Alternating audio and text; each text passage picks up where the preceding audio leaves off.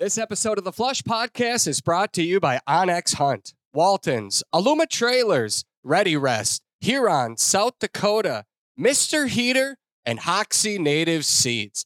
Today, we're counting down the hours until we pack up and head to Pheasant Fest and Quail Classic in Sioux Falls, South Dakota. We'll preview a few of the many things we're looking forward to and prepare you for our live Upland Trivia game show. Plus, we'll share stories, some of ours and some of yours from memorable moments in the field. Our friends at onX Hunt are looking forward to seeing you at Pheasant Fest and Quail Classic in Sioux Falls, South Dakota.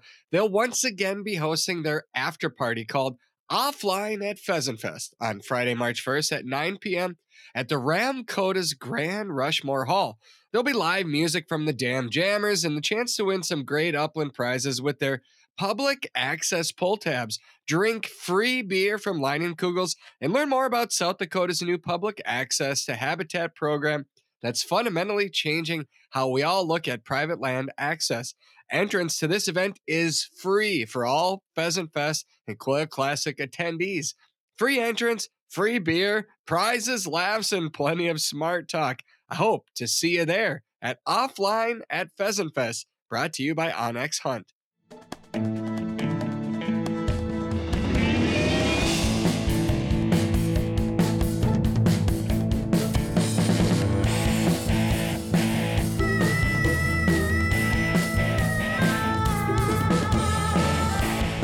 Ready, boys? Ready, set.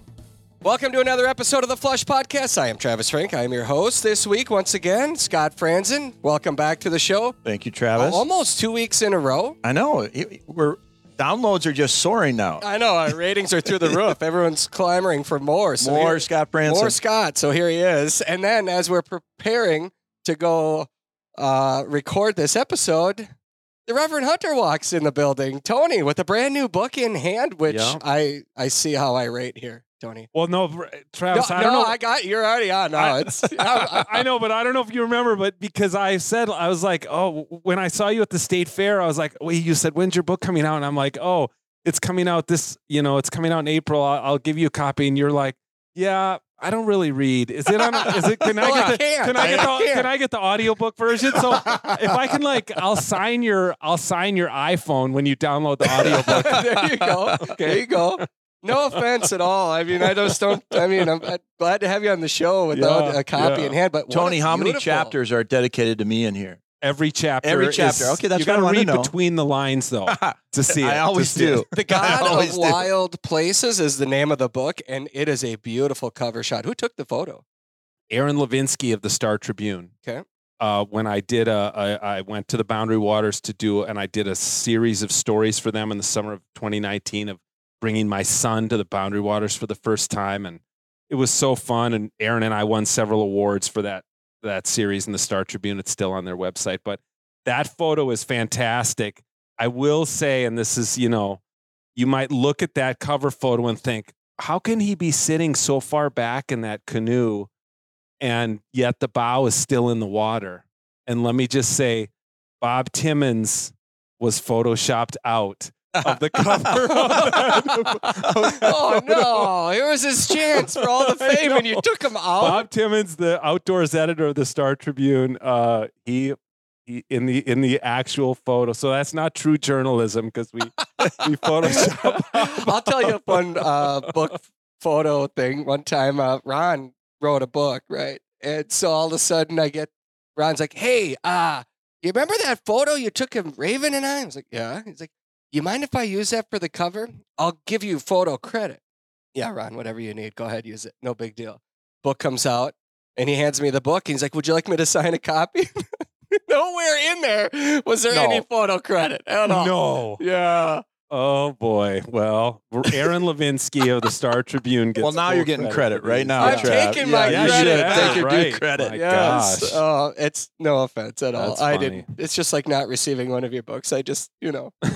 Let it go. I let yeah, go. yeah. No, you're not holding actually, grudges. So I no, I'm just joking with you, and I do want to listen to it. And I've had other books sent to me, and they're starting to pile up. And that's why I told you, you don't need to get me the hard copy because I end up listening audiobooks just like podcasts when I'm driving. yeah. I've got four kids at home. I pass Totally. out when I open up I was Uh, just gonna say, I I would give you crap normally for saying that, but at your stage in your life, as soon as you get a chance and you open up a book, I did at least three three minutes, and I'm Oh, you know yeah. sound asleep. I wake up an Yeah, hour same. later and I've got drool running down my face. and you're on and- the same page, and I'm still, and I go, I have no idea what I just read. I couldn't even tell you I, I- anything. I, I will say this briefly. Like uh, this is I don't know my 14th book or something, but I haven't had a book come out since 2015, and it's been amazing to me how many people have said to me, "Is it going to be an uh, an audiobook?" Because I that's how I consume books nowadays, Yeah. and I think it's you guys are part of that. The rise of podcasting is part of that, but also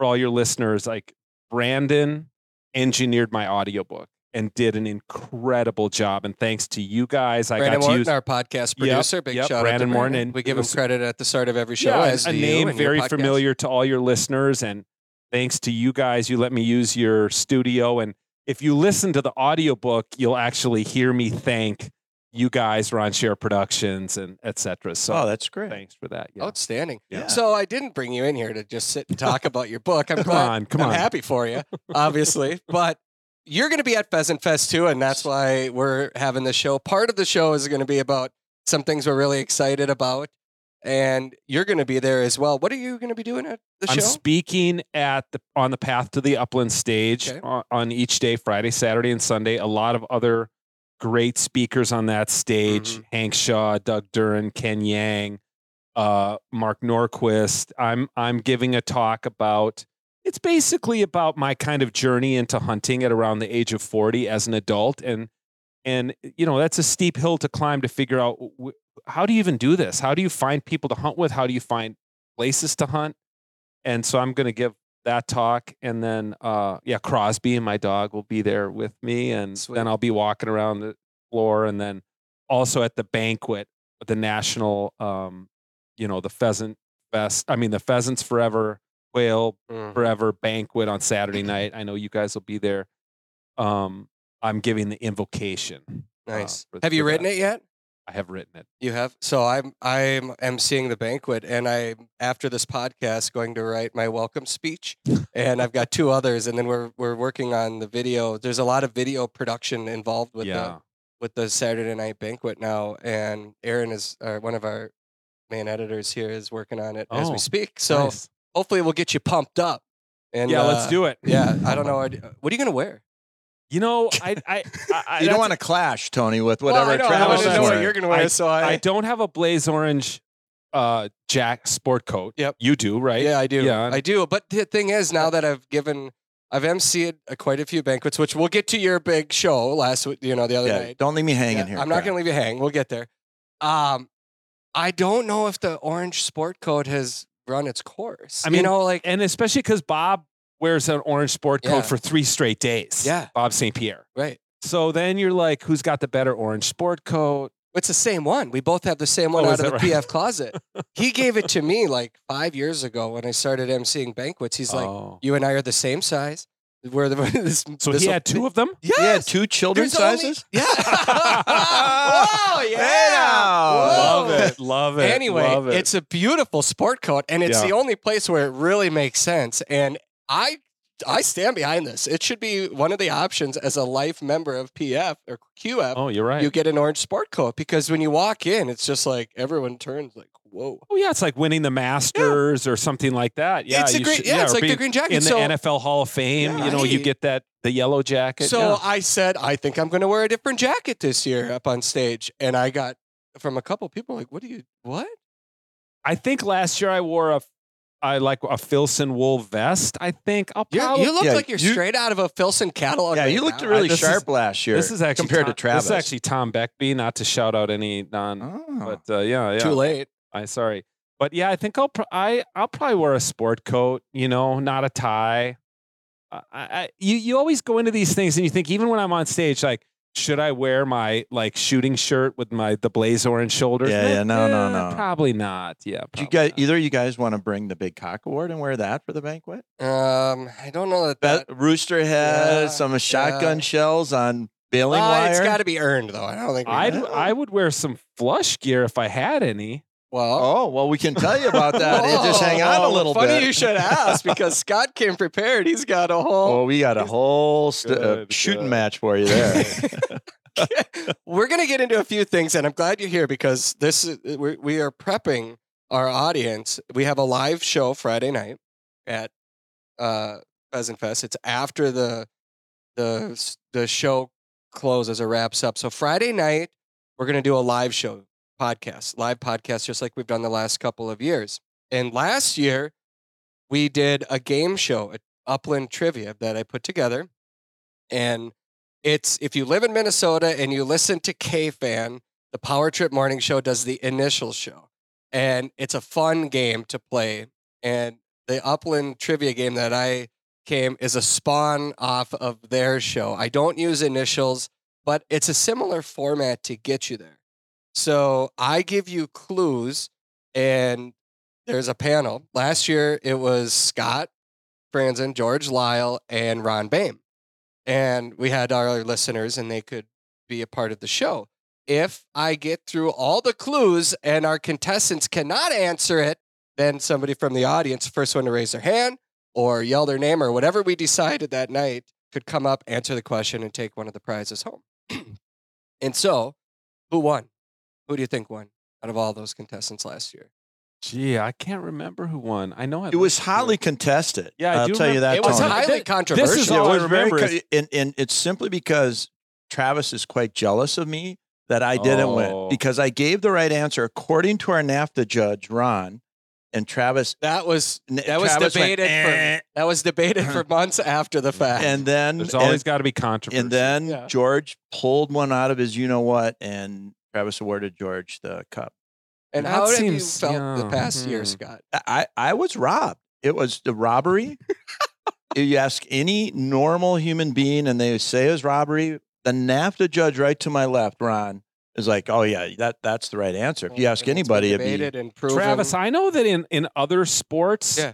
when somebody complains about the officiating, they're usually fined. So you I might mean, I didn't want want to to. levy a fine on Scott. I actually didn't want to bring him back this year on stage, but he's All I know kind is of in I charge start- of this if, if, operation. if so the whole contest starts at zero, I start at negative forty in Travis's mind. That's where we start. I'm not even in the contest. So no, look at but how, I, I'm, a, I I, you know, it's like running a race with an anchor tied behind your back. Scott, Uh, didn't you win? no, I got second. Oh, you didn't win. No, George won. George won. So George is the reigning champ. Yes. This whole week I have been preparing this game, which yes, is it was now that complete. last question was the controversial so question. round two oh. is now complete.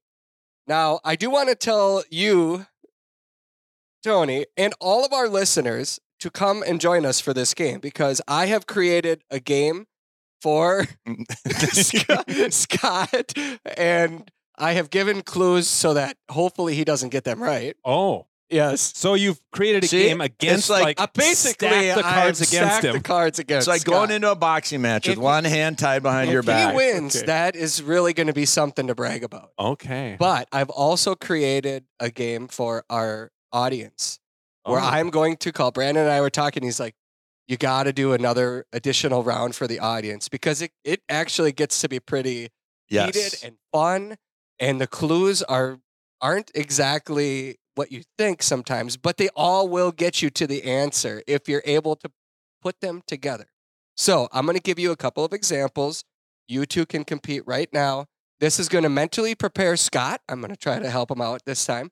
And Tony, this will also give you an idea if you should come and maybe make it up on, you know, stage. Guest I'll, appearance. I'll raise my yeah, hand. yeah, yeah. raise Make a guest hand. appearance again. Okay, you guys ready for this? Sure. All right. Six clues. Let's see. These are from last year's show, maybe, maybe not. Uh, I'm going to go with. Okay, clue number one. Often Harry. Wait. Do we have to buzz if you, in or say your name if you know the answer. Yep. Okay. Tony? And if you get it wrong, then you're out for the remainder of the round. He already said his name. No. So you don't want to answer too quick because then you're done. no, I It's think got- I know. You said Harry. What's it? Often Harry. Tony. The feet of ruffed grouse. No. And you're out for the remainder of the round. Sometimes you Now I just just went- listened to all the clues. sometimes reddish or greenish in appearance, Keep going. a good home, Often appears when pheasant hunters daydream. Can be annual or perennial. You know what it is now, Tony? I'm getting closer, I think. It is sometimes known as turkey foot. It's a gra- is it blue stem? That's right. Yeah. Hey, congrats. Is the correct answer. I will do another one. that was last year's question. Yeah, it was one Yeah. from last year. I This- lo- I they're got not it gonna wrong. be the same this year, obviously. All right, here we go. Next one. Ready? Now you know how to Sure, play sure. the game, Tony. Sure. All right. See how he humbles you? He does yeah, it. it's true. No. uh, Clue number one. I've been known to get drunk a time or two. You'll see me at the state capitol in Pennsylvania. Scott. Ruffed grouse. That's right. It is the state game bird of Pennsylvania. Nice. And then my next clue was I can play in a band because they're a drummer. mhm, I am considered royalty, the king. mhm, mhm. The most widely distributed game bird in North America. And last clue, I am not a partridge. So what ends up happening is you guess too early. You're you like sometimes the clues you might think you're you're onto it right away, but eventually I'll get you there if you stay in long enough. But how late do you wait to ring 'Cause in? sometimes you shoot the moon and you yeah, know, you exactly. might get it and right. sometimes you get it on the first one, sometimes yeah. not. That's what Ron kept doing. He kept shooting the moon and then he wasn't getting it. Is that right? Yeah. Yeah. and the questions get a, bring you there. yeah, yeah. Yep, yep. Oh, that's Uh, good. you want one more, or should we just move on? Well, I remembered that one from last year. So it's Tony's kind of playing the game All right, with one I'll hand. do one behind. more. I'll Yeah. do one more. All right. Dates back to at least the 1830s. Has ties to Newfoundland. First introduced to Britain from ships. Scott, Tra- Labrador Retriever. That's right. Gosh dang, I, I thought that's probably what it was. I Yeah. got that one last year too. Yeah. that's good. yeah. It. Travis said, "You better get that one." I know, I Yeah. know. I throw him a couple of uh, No, that's a good one. hanging curveballs there, and he smacked that one out. Don't make my easygoing personality for low energy. We're bred with British hunting dogs that create what they're known as today. Their dense, hard coat comes in yellow, black, and luscious chocolate. So eventually I get you there, yeah, right? yeah. Trust me, they're And not going to be I that have easy. actual for me to information too. So it gets pretty wild when everyone's, you know, nervous up there Jumping because yeah, obviously the bragging sure. rights, that's a big deal. We do have a quite a quite an array We got a lot of prizes. we got a lot of prizes. So Yeah. let's let's just get some information out there right now about the show itself. Uh, let's see here. I'm gonna pull it up right now. The show itself, uh, it is at 6 p.m. at Remedy Brewing's 611 location. So Remedy Brewing has two locations in Sioux Falls, South Dakota. The 611 location is like four or five blocks from the Denny Sanford Center, which is really convenient. Perfect. And they basically reserved the whole space for us Correct. on Friday night. In the past, we have not been able to house everybody at the venue. Last year, I know, Tony, sorry. Tried to get in. I know. I know. Couldn't Which, get in. I know. This year, we got room for you, bud. I, I hope you make it. I I'm really gonna do. try. Yeah. And so the whole space is for us. Right. And I, I'm excited about it because it's fun when we fill the place. And then it leads to the atmosphere that makes Highly a lot of heckling. Highly charged. Yeah. A lot of heckling, a lot of fun. so Scott Fransen, Tyler Webster, George Lyle are the contestants. Like I said, there's going to be a second round for the audience. If you're up to it, there's going to be, let's see, uh, we've got giveaways from Chief Upland Best. Ruffland has prizes to give away. onX Hunt Elite memberships. Walton's Inc. sent us uh, a gift pack, a Negrini case, Tony. Mm, That in itself, I mean, Some flush I need one of those. yeah, some flush items, Yeah. ready rest, Mr. Heater, and potentially some kicks choke tubes. We're gonna need a trailer to bring We're all this need a stuff. out trailer, a lot to give away, and really bragging rights are on the line here. It's a big deal. Any any trash talk you want to do to your competition that might be listening right now as they drive to Sioux Falls, Scott? Well, two things. I do know that you have rigged the deck against me, but that's It's true. okay. It's true.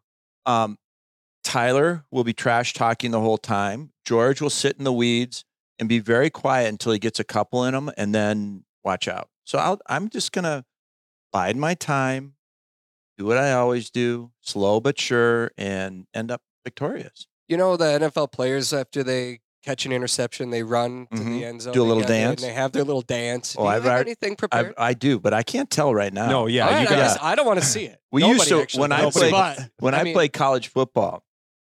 Um, our defensive line coach would have us practice our touchdown dance, which Oh was my pretty fun. Yeah, he, he's like, "Okay, guys, now we're practicing your touchdown dance." And he said, back then it was a penalty if you demonstrate or spike the ball. He said, "I will take the 15 yard penalty if you score a touchdown. The defensive line, we're celebrating.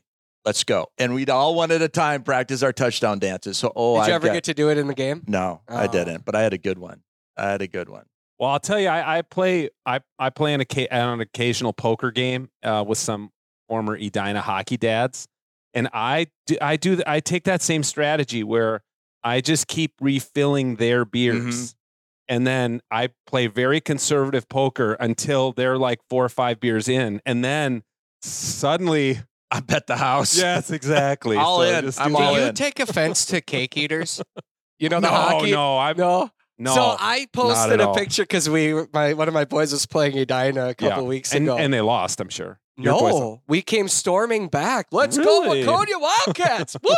And yes, it was an amazing game. It was so fun to watch. The place was electric for 9, 10, and 11 year old kids. people Isn't that love wild? beating Edina. is They do. wild. Yes. Well, Edina girls just won the state high school Yeah, hockey tournament. know. I mean, they're so, so- always good. and I, always and uh, you know, it goes back to um, uh, Mighty Ducks, right? The cake eaters. It goes back before that to when my Before that. mom was in But- high school. Okay, Yeah. so the when I said versus the cake eaters on my post, so then I got all kinds of like every day I need attention, Edina, you know, and That's all the- this other stuff. yep, but some yep. people were were cheering, some people were offended by it, and I was like, it's No. no, it's all meant in good fun. Yeah. It is, and I mean, uh, truly, I've been places around the world, and people find out you're from Edina, and they're like, "Cake Oh, eater?" cake eater. Truly, Yeah. it's it's, Yeah, it's crazy. totally. yeah. Well, they I'm got- okay with it. We we played Edina again this. a couple Jean's a cake ago. eater. Didn't end well. The Did you cake eaters again. Jean is a cake eater. My wife.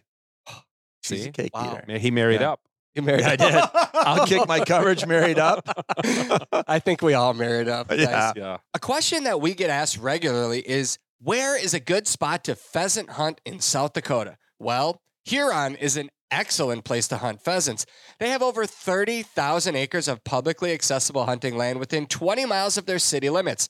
They also have five dog friendly hotels in town, and the Huron area is home to more than 10 different lodges and outfitters that are all ready to make your hunting experience memorable and turnkey. Huron is regularly ranked first or second in pheasants harvested in the state of South Dakota each year, and their hosts pride themselves on treating guests like family. If that isn't enough, you're also invited to participate in Huron's 27th annual Ringneck Festival and Bird Dog Challenge, October 31st through November 2nd. It's a six man competition that you will never forget. So, I guess to answer the question about a great spot to hunt pheasants in South Dakota, I'd suggest looking at one of the many options in Huron. Visit the Huron team at Pheasant Fest this year or check them out at huntHuronSD.com.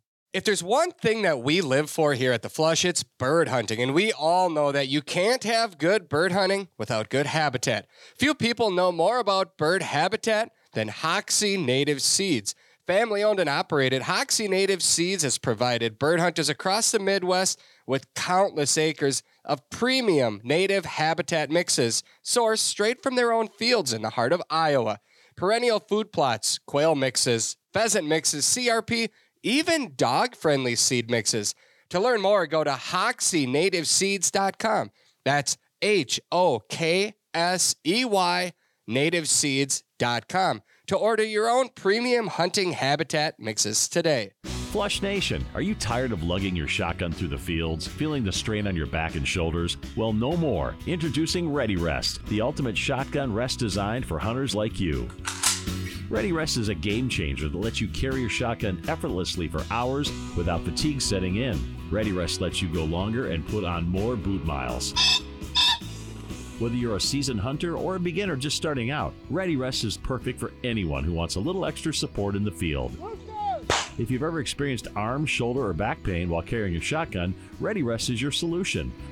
Ready Rest keeps your shotgun safely pointed up, ready to shoulder. It's the ideal companion for those long days in the field, giving you confidence to go the distance without tiring. Get Ready Rest now and take your hunting experience to the next level. Visit ReadyRest.com to grab your Ready Rest today because everybody deserves a break. Um, let, we let, sort of kind of getting in the weeds here, but sort of not. I think this is a good conversation that we should talk about right now. Last, and Scott, I haven't even talked to you since this happened, but on my way home from the office last week on Oh. Thursday night, I'm sitting there, long day, boss just grinded me. into Oh, just ground. beat him down. Just beat, me Beat down. him down. So I'm exhausted and I'm sitting on the highway and it's a there's four cars ahead of me. It's a red light and I'm not even moving and I just I take this deep breath and I lean my head all the way back and I close my eyes for a split second waiting for the light to turn green and all of a sudden bam just got clobbered. Just absolutely clobbered, rear-ended, Tony, No. by a car doing 30 plus miles an hour. Holy smokes. Was- Dude, it was someone was on their phone? I I don't know. Probably. I mean, I asked that question. Uh, I did see her phone on the mount in the dash. Her car was totaled. Wow. I mean, they had to tow it away. Oh my gosh. I have a, I had a trailer hitch in, and uh, you know, she just smashed that, bent the um, bumper down, and What a bummer. I mean, it was pretty, pretty scary. You just don't think of it happening, right? I Yeah. mean, you just, it happens so quick. But because I had leaned all the way back, fully relaxed, and didn't see it coming, I didn't tense up. I didn't have any whiplash at all. Wow. And I felt no worse for the wear. So Friday, you were not sore. I was not sore. No. The weird thing about that story, Tony, is Hannah, our social media content producer, goes home the same way. Mhm. And she texted me. I was still at the office because I work late. Travis leaves around two. yeah. If you Um, would have showed up before noon. Uh, she said, I think I, s- Travis is in a car accident. I said, Why do you think that? He said, Well, there's a truck that looks just like his with a dog kennel pulled over to the side of the road at 101 and 7. And I, so I texted A Travis. chiseled specimen standing Yeah, to specimen. Yeah, wearing camel vest. I waited a little while, then texted him, and he said yes, and he told me the story via oh, text. Yeah. And you know, thank goodness yeah. he wasn't hurt. She no, wasn't she wasn't hurt. hurt. Yep. Airbags went off and her Yours didn't go off, did Not they? mine. In her Okay. vehicle, airbags went off, and you know it was fluid all over the on the road and Yeah. steam rise and all that. Was Daisy in her crate in the back? she was. That's why I'm telling you the story Wow. here. So, um, I have her kennel strapped down in the back, and I'm sitting on the side of the road waiting for the police officers to arrive and the tow truck to come.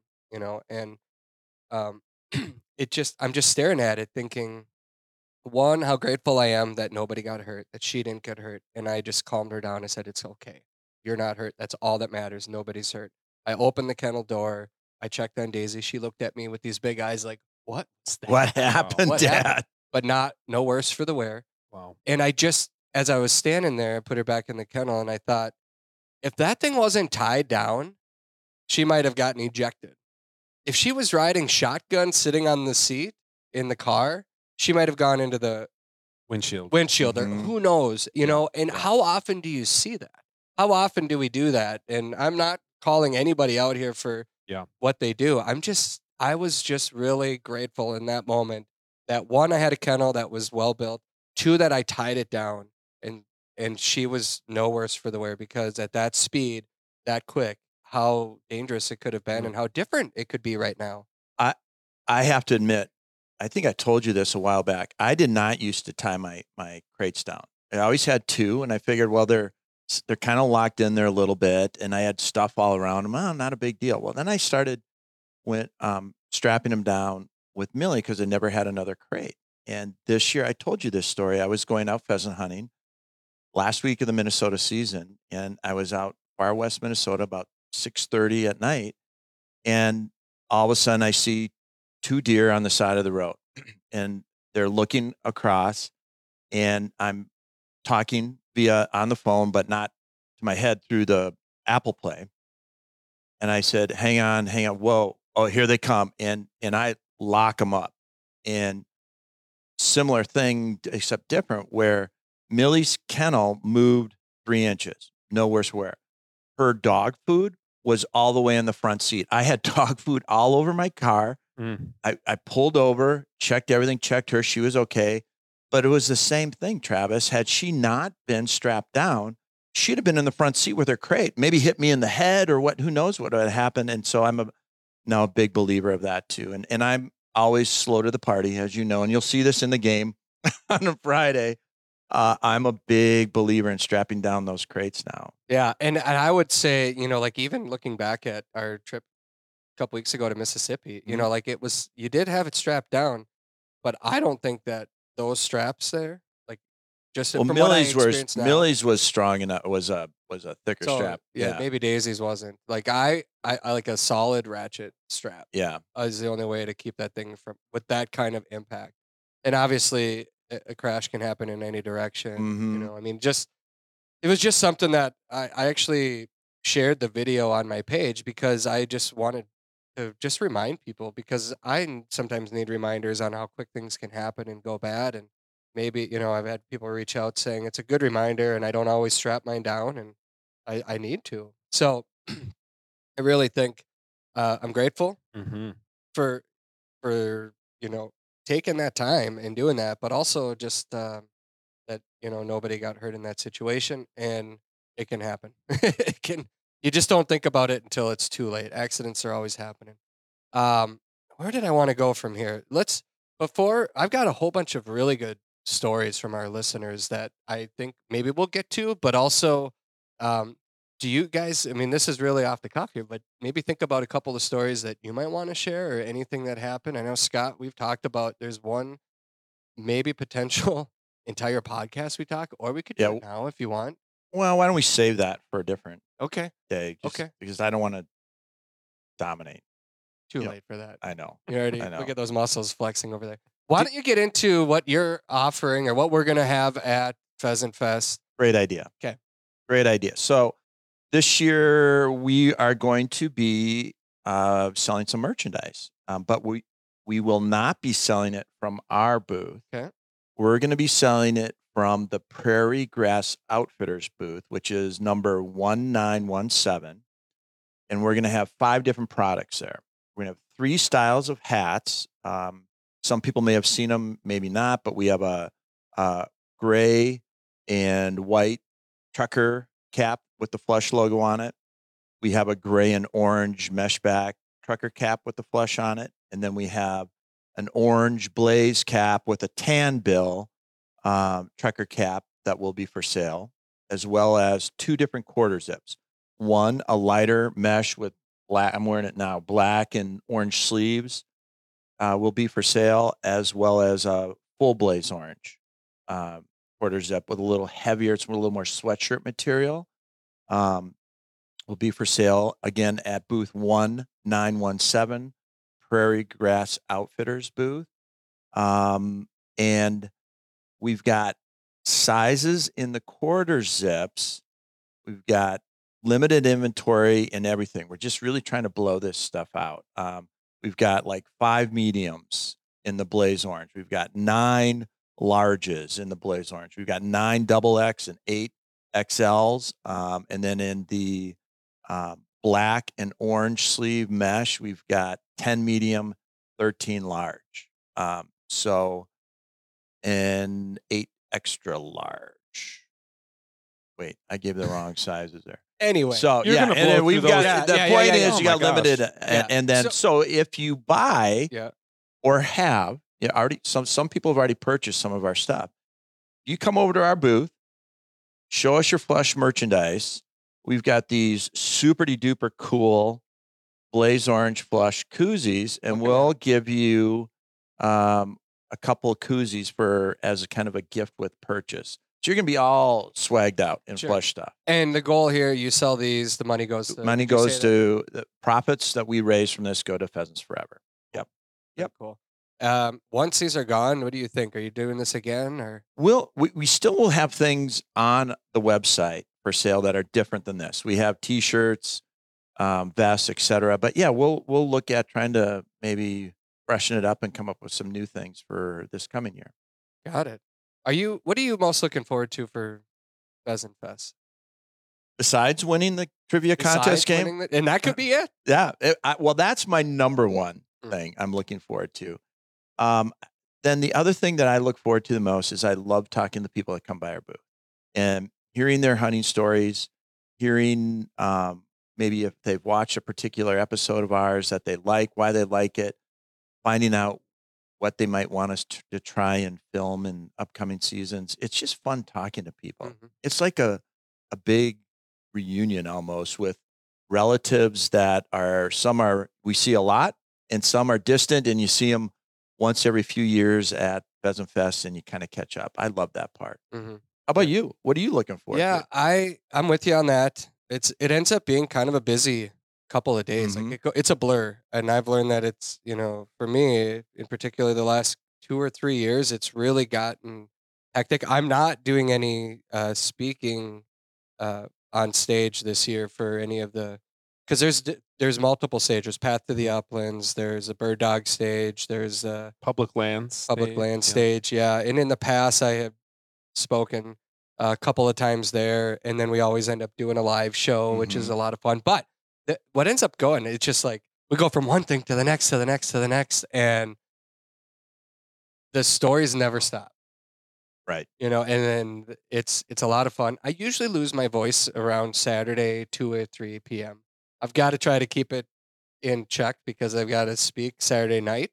That to me is just a real huge honor, and I I feel really grateful to be asked to do it the first time. And then when they asked me a second time, I was like, oh, I didn't bomb the first Right. time. You should be honored, Trev. That is a big Yeah. honor. And you did a great job the first time, and I know you do a great job this time. yeah, I'm excited. It's it's a banquet that's been sold out for a while. Uh, it really is the largest gathering of upland hunters in the world. I mean, Tony, for you to speak there too. I mean, what does it mean to you?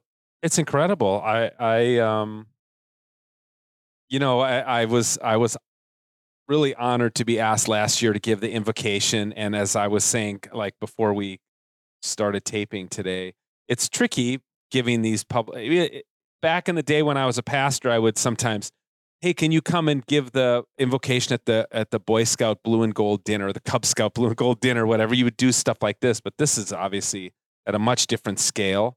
And you know, you try to write something that um, is going to ev- it's going to be meaningful to everybody in the room and it's not going to be um it, it can't be sectarian to you know it, it can't be like from one religious perspective because there's i don't know how many people are in that room 1500 people are in that room or Mhm. something Maybe, Yeah. I think And- this one, yeah, something around there. But then you've So- got all the staff and you've yeah so you really want to yeah. write something that makes everybody it- it brings some kind of sacredness to the event so you know here the, the way i approach it is um, the same way frankly i approach writing the book is that for a, a lot of us who are so um, we're so passionate about the outdoors and particularly about upland hunting it's like it's a spiritual thing. It it gives some meaning to our lives. It's not just a hobby we do on the side. Like people who are going to be in Sioux Falls this weekend, especially the people who will be at the banquet, are really passionate about this. This is like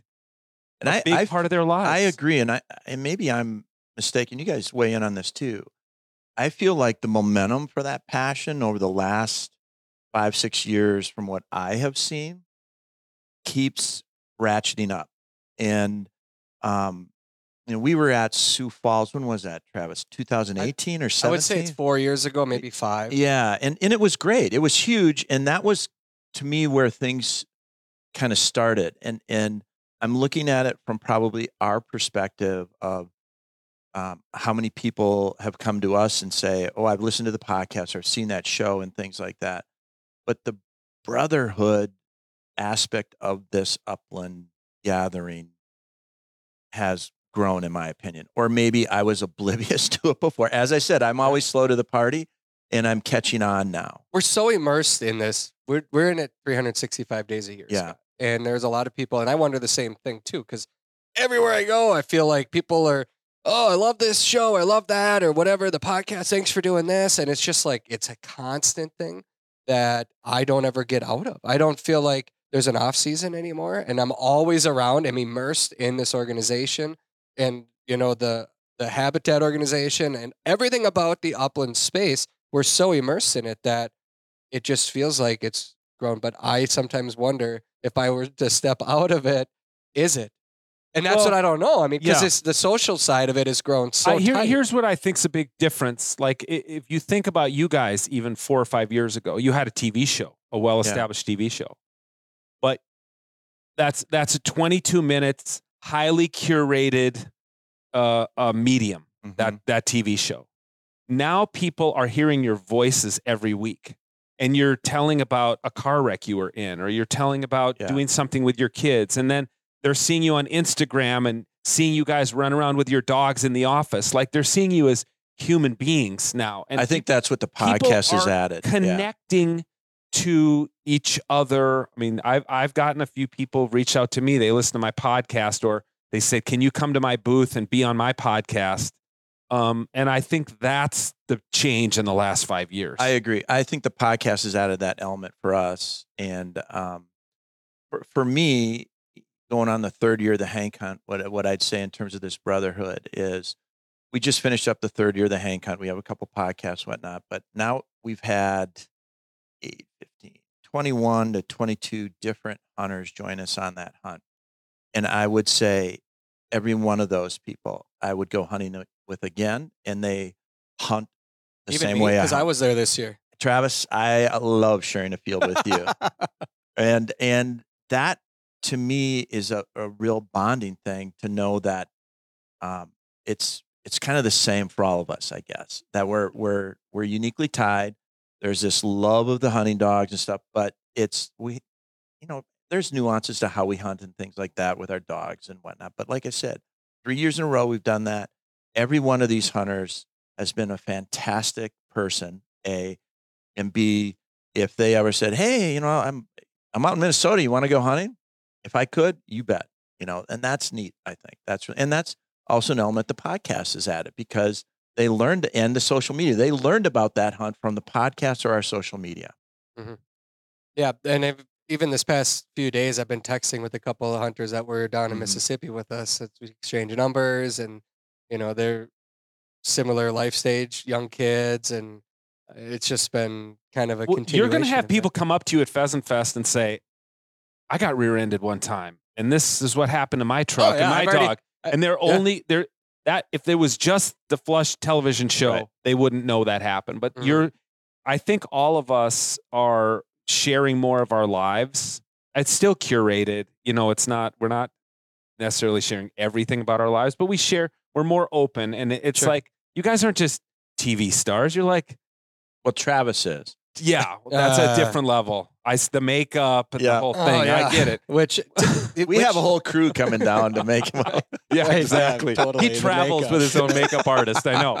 She sprays. Have you ever done she makeup in any of your TV shows? Of course, of course. I've My- never done it. Oh, come on. My oh, I wife do every my- time I go. out. I, so My I've wife been is on, like, I've we been on have- live news, which Yeah. a lot of the people they wear it, and you're like, dude, that's too much. Somebody needs No. to tell you you've got too much on. Get the cake off. I think I had- Bill Shirk and I are the only two that I know that have never done it. Scott, you've never put makeup No. no. I but- had you can't. one hi- you can't hide this beauty, I Travis. know you don't want to cover this up. I was on MSNBC once on Morning Joe Yeah. when my last book came out, and that was like legit green room. They spray you with like the the the, The spray, tanner? the spray tan thing to keep the you know so your head isn't shine because it's nothing but lights in Let's there. do this at the live show. Let's do this on Friday night. You bring in the set, you bring in all that gear, and Shine then you up do. that head of you mine, get baby. Scott, Man, you can get I know. Tyler, and you can get the cowboy George. I will. I. How many bald guys could there possibly be at an upland hunting convention? Well, there'll be two for sure. About half. Wait, three. Yeah, three. Uh, this room is full. Uh, okay. If, if we look Enough at this about room, the odds are going to be about- well, really almost. high. There's no question that we're living through a strange winter this year, but that next Arctic blast can hit at any moment. One thing that many of us still need to prepare for in our outdoor adventures is heat. Mr. Heater is the king at bringing heat into the wildest places.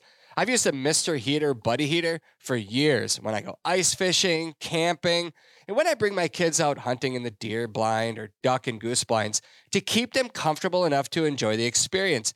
One thing that I've really noticed lately is the cost of all those one pound propane tanks that run my buddy heater. The price has skyrocketed. That's why Mr. Heater launched a new product called the Fuel Keg. The Mr. Heater Fuel Keg allows you to fill your own one pound propane tanks directly from your own propane sources at home, like a 20 pound tank. It takes about 60 seconds to fill, and it's really easy to use. The fuel keg comes with its own adapter kit, and for obvious safety reasons, you'll want to make sure that you follow the directions they provide. If you use this kind of heat for your outdoor adventures, the fuel keg is a big deal that can save you a lot of money and save hundreds of thousands of those one pound propane tanks from making it into our landfills. Find the full lineup of Mr. Heater items along with their new fuel keg at MrHeater.com. If you're an active outdoorsman or woman on the go, then odds are good that you have toys and equipment that you need to haul. Well, our friends at Aluma Trailers, they've got you covered. Their trailers are built by a hardworking team in Bancroft, Iowa, right here in the good old USA. They have models for all of your hauling needs, from ATV and UTV trailers to utility, snowmobile, motorcycle, car trailers, and even fully enclosed trailers like mine. Trust me when I say that Aluma trailers tow gear like a dream. Their trailers are constructed out of lightweight, strong, corrosion resistant aluminum, and they are 100% maintenance free. Plus, they come with an industry best five year warranty. Visit alumaklm.com to find a trailer that fits your needs. Now is a great time to make the most of all that tasty meat you harvested. Maybe it's time to try a new recipe, sprinkle on a new seasoning, or make your own jerky and sausage. Trust me, it's not that hard to do, and it can be fun for the whole family. It doesn't matter what you harvested or what you want to prepare with it, Walton's has you covered. Walton's has everything but the meat. That's their motto. Waltons.com has everything, and I mean everything you need to process and prepare your meat. Plus, they have an online community called Meatgistics that's full of recipes and meat processing information. The sky's the limit, my friends. You don't have to be a pro to cook like one. Head to waltons.com today and enjoy meat processing season. Thankfully, it's a season that never ends. A couple other things. So, yes, we're going to have a booth, Scott, and we, as you mentioned, you you've got this. We've got items that uh, for sale for the uh, benefit of conservation, Mhm. and we hope that you guys sell them out. Yep. Sell them out. Go buy them. Yep. We're also going to be um, doing the the Friday night show. Uh, I'm trying to think. Did, did you ask me what my favorite thing would be? Yes, I Oh. did. Yeah, I if I had the chance, this is what I wanted to say. If I had the chance, I want to go sit and listen to the seminars. I really honestly want to go sit Yeah. and listen. I could sit all day at the Bird Dog stage and listen to the seminars. There's legends talking there. Mhm. And I've just I've enjoyed anytime I've been in the room or in the space with other dog trainers, there's so much knowledge. And to me, I just want to soak it all in. So if I wasn't sitting at our booth or a different place, I would probably find myself in a chair listening to Rick and Ronnie Smith or, you know, just one of those dog trainers. I, I apologize, I don't have the entire list. Tom Dokken will be Tom there. Doc yeah. Mike Wieben. yeah. Yeah, I, it's a it's a really solid list of dog trainers. So I would probably find myself there. It For us, we're just to continue down that road. Yeah. We, you and I will be there Friday Yeah. all day until probably about five o'clock. We go get ready. For the. You're going to be at our booth the whole time. Yeah. Unfortunately, I'm not. Oh, you're not? time. Okay, Yeah, what's your schedule? So Friday, my schedule, I'll be at the Chief Upland booth from one to two on Friday. The Nutrisource uh, booth from three to four, and then depending on our podcast setup with Brandon, Brandon does a great job. Probably heading over to Remedy Brewing at five. If I've been hearing from a lot of people that are coming, so if you want to make sure, I don't even know what the space looks like. I don't yet. either. Uh, So I'm hoping there's room for there will be food there for Yep, people if they want so that. Pizzas, Maybe I come think. at five thirty. Maybe get there a little early to make sure. So the show starts at six. We're gonna get it going at six because then at nine there's an onX after party. I think we're gonna head to that as Yep. well and support our friends at onX. They support us. We're gonna support them. And then Saturday I will be in our booth for most of the day, and also at the Chief Upland booth from eleven to noon, and then at Sportsman's Guide their booth from one to two on Saturday. When I'm not at those ones, I'll be at the Bird Dog stage trying to learn something. Just kidding. I'll be at our Scott. Well, now I will be at our, like you said, our booth because I have, I'm not a star, so I don't have to make any appearances anywhere else. I'll be at our booth Friday and then all day Saturday until probably four o'clock or so. Yeah, and unfortunately, with the banquet, uh, the rehearsal and all that, I'm not going to be at our booth very late Saturday afternoon just because we have to go through all of that. So I we will be there though. We'll be on the We'll floor at some point somewhere. Basically from Thursday, we're going to Trampled by Turtles concert for conservation Thursday night. Tony, you're going to go party. I'll be there. You'll be there. Yeah. We're looking forward to it. It is a fun weekend, and people travel from around the country. I've heard from several Yes. people coming from other countries. Yeah. Well? PF does a great job of adding new things to each Pheasant Fest too, to try and you know the Trampled by Turtles concert. The uh, now onX has their after party con- party concert. It's just great. Yeah. Do you guys, are you cool if I read a couple of stories? Yeah. Because we've had multiple listener shows over the last couple of weeks, last month and a half, probably. We asked our listeners for their stories that they might be willing to share with us on air. And then we had them, you know, join us. Brandon did a great job setting it up. It was fun. But I also received a lot of stories that came in that I just think are good stories to read themselves because people took the time, like you, Tony, to write down stories. And sometimes just sitting back and reading is a lot of fun. I've enjoyed a few of them. And I think we'll start with one and see how many we get through. We're already 45 minutes into the show. So this one comes to us from, I don't want to get the name wrong here. So what did I do? I got the name wrong here. Ah, too many open documents. Okay. This one comes to us from Jacob Shirter, and we'll call it Mufasa. Ready, boys? The excited chopping bark of the hounds bounced through the black. Bathed in shadows, the only light coming from the stars above. It was a sharp change from the moments before when the only noise was the mournful bay of the hounds as they hunted through the darkness. Breaths were held in anticipation as the men waited for this moment. The dogs were letting them know that their quarry was treed. The two quickly moved through the woods, tripping and stumbling in the darkness. They had to hurry before the coon figured out how to escape the tree. To the epicenter of the noise, they made it in confusion. Where were the dogs? All around they looked as the echoing barks were hard to pinpoint. Finally, they looked up, and way up in the silver maple above them were the two hounds. Two silhouettes against the night sky, blacker than coal. Instantly, they understood what had happened. The raccoon ran up the leaning maple only to jump to the neighboring oak, shimmy down, and run off into the swamp. The dogs, crazed with bloodlust, had climbed the leaning tree after the raccoon, and once at the top, were stuck. The tree was too skinny to turn around, and unwaveringly committed to the scent, the dogs were not going to come down of their own free will. Now the men were in a bind. How to remove the dogs back to the earth without injury? That was a conundrum. Enticing with treats? Nope. The dogs only wanted fur. Finally, it was decided. The man who owned the dogs would stay on the ground as a spotter, and the guest would climb up the tree and grab the dogs one at a time and would scooch back down the tree and deposit them into their owner's arms. Up the tree he scooched, wrapping the trunk with his thighs and arms. What a chaotic sight it was! Two hounds and a large man 15 feet in the air.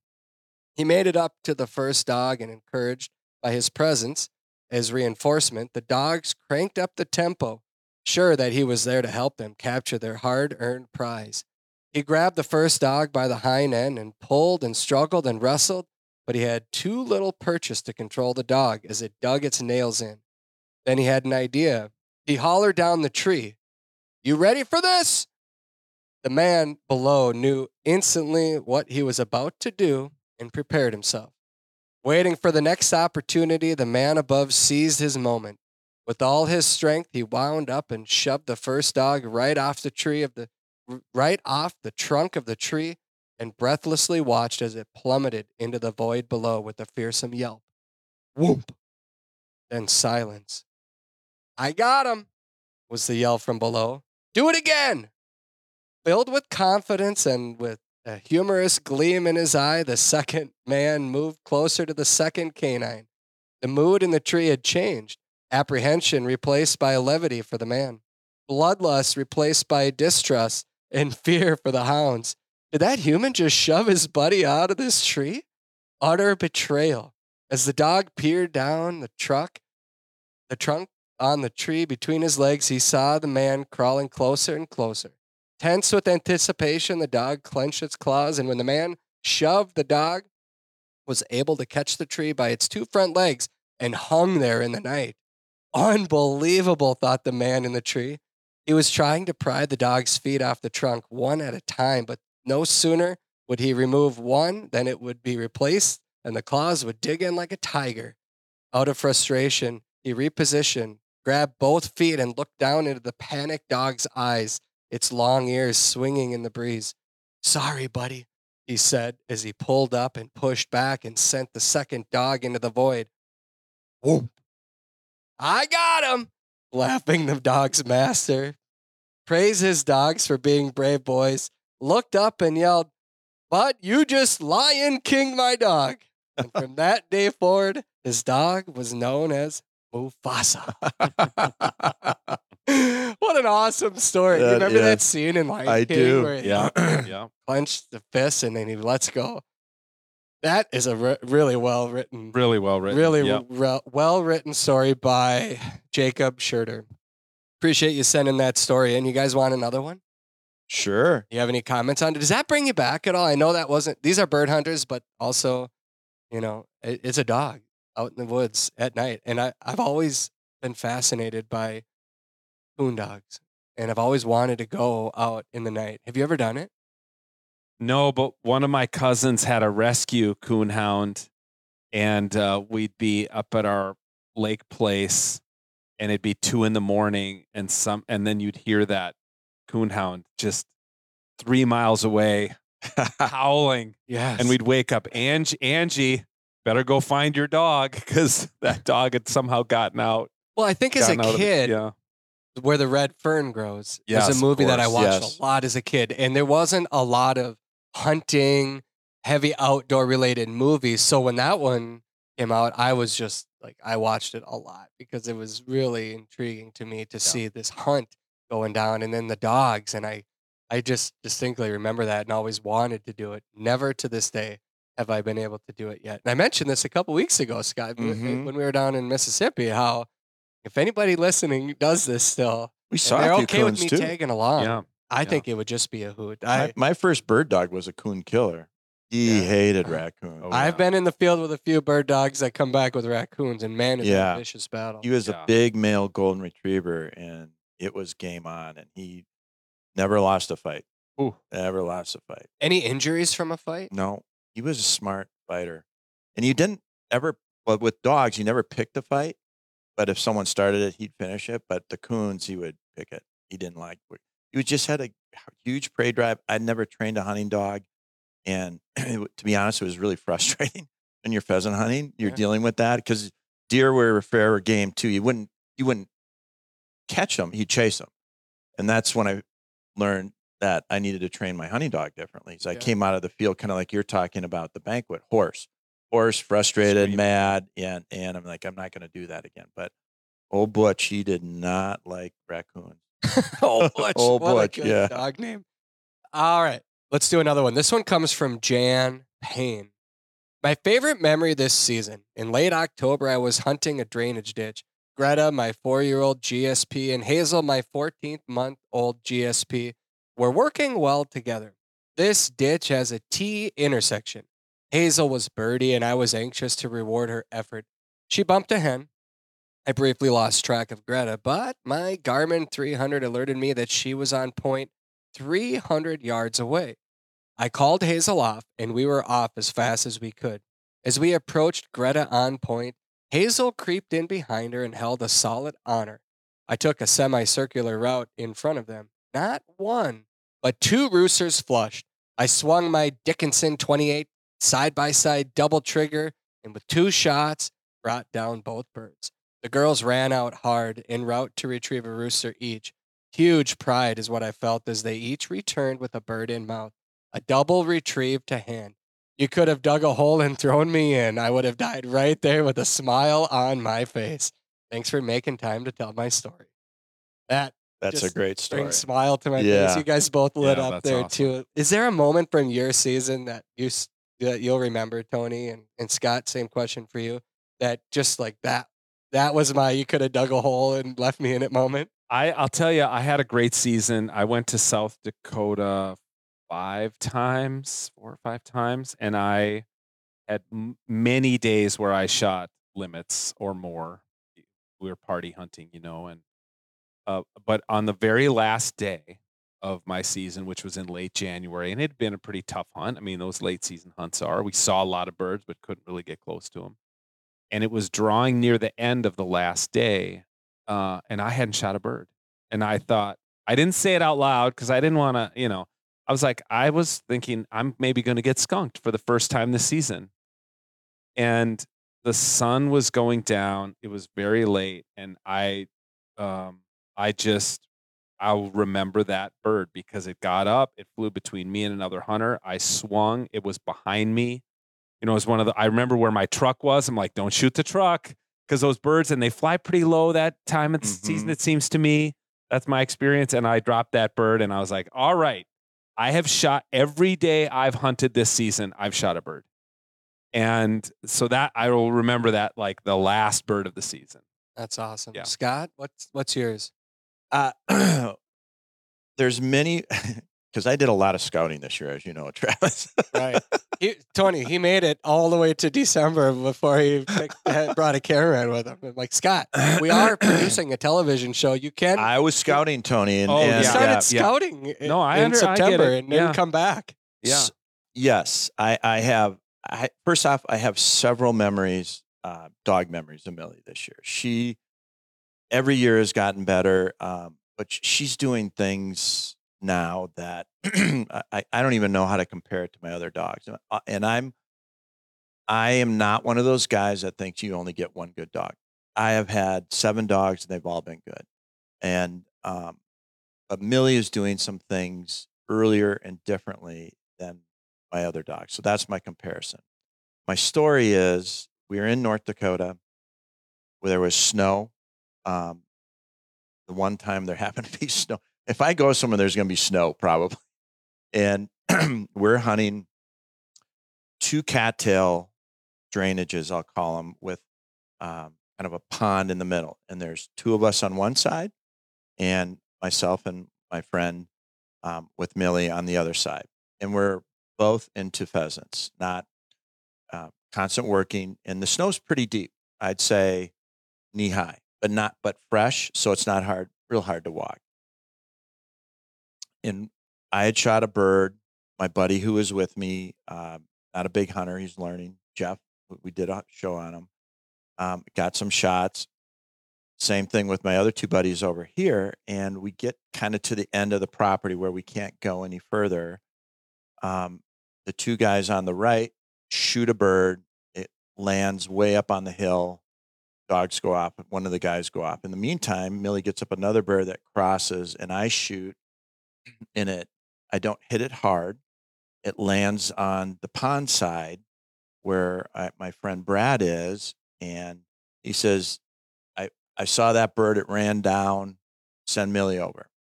So I try and get Millie to go over there, and and, and I said, "Brad, call her," and he, and she wouldn't. She was a little confused. Didn't want to go to him.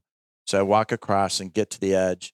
And I said, "Well, which way to go, Brad?" And he showed me a line, and I put her head down.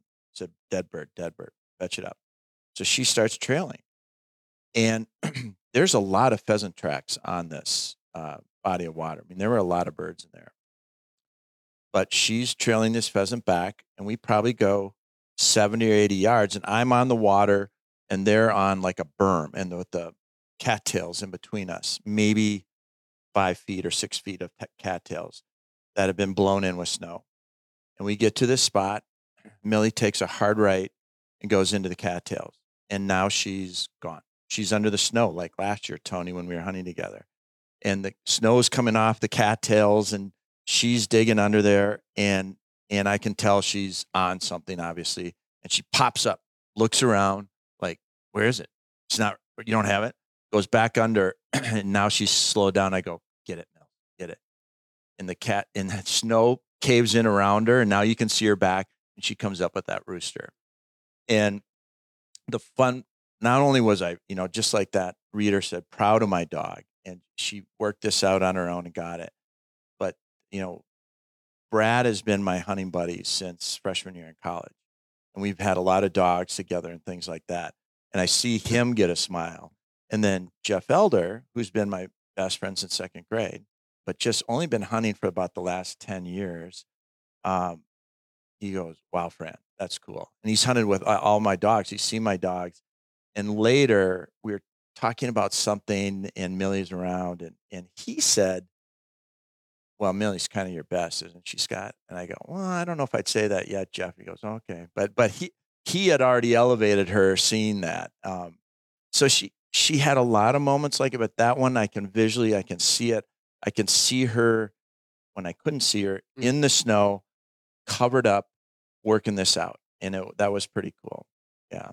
Tony, it reminds me of the time we went hunting with Scott, and when he took us to the cattails, they were not frozen, and there was water everywhere. Remember that when we were like chest deep walking? I just wanted to see what kind know of that hunters you were. hole? Yeah. And you Yeah. whined a lot about that, Travis. My well, that God. was I thought we oh, were we were taking Brandon. It was supposed yeah, to be all yeah, about yo, Brandon. no, and we were after Yeah. that special subspecies called the swimming pheasant. yes, yeah, we just couldn't Yeah. find them, but they were, must have been in there. I know. they were there. they must have been in there. What If a you- day! if you had better Brings it- dogs, you'd have seen it. Oh such Oh my glorious gosh. memories. Yeah. Oh it was like goodness. ankle deep water. The entire farm was, you know, was Guys, I, well, meet here. This is a great spot. yeah. but- Trust yeah. me. Scout it. I've heard That's good things he- about this spot. That's why he scouts more now. I know. He's always scouting now.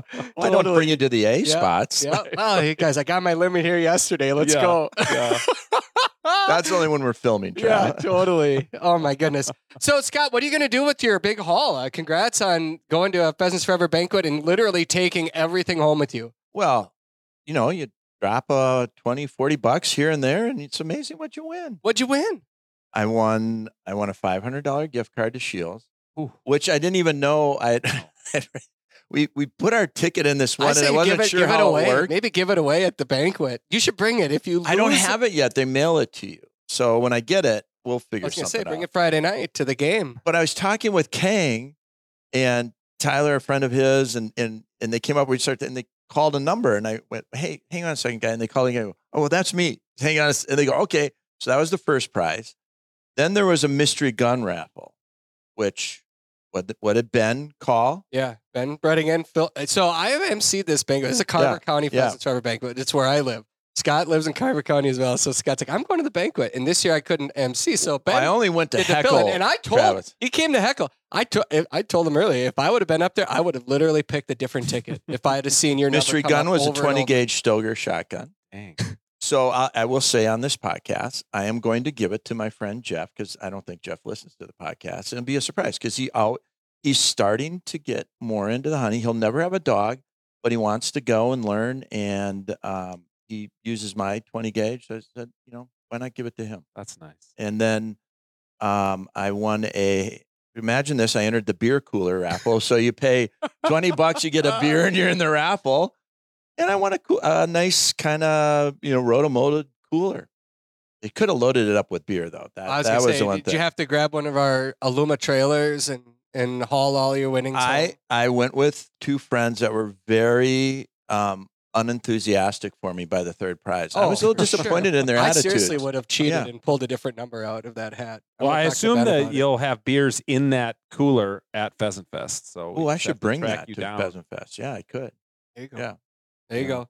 Gentlemen, appreciate you coming in. Tony, you had no idea we were recording Hey, when you walked into what a this thrill. room, and It's thank great you to- for throwing the Always great microphone to on. chat with you guys and look forward to seeing a, a bunch of people at Pheasant Fest and a bunch of listeners and stuff Yeah, like that. I want to say 35,000, 33,000 That's- was they're the expect- record. They're last- expecting thirty thousand or more there. I think this Yeah, weekend. The I weather's think- supposed to be perfect. Wow, that's actually the weather is so good, so good. so nice that I'm curious if it's going to Well, if- hamper attendance. If if just everybody there buys one copy of my book, we should be fine. Good.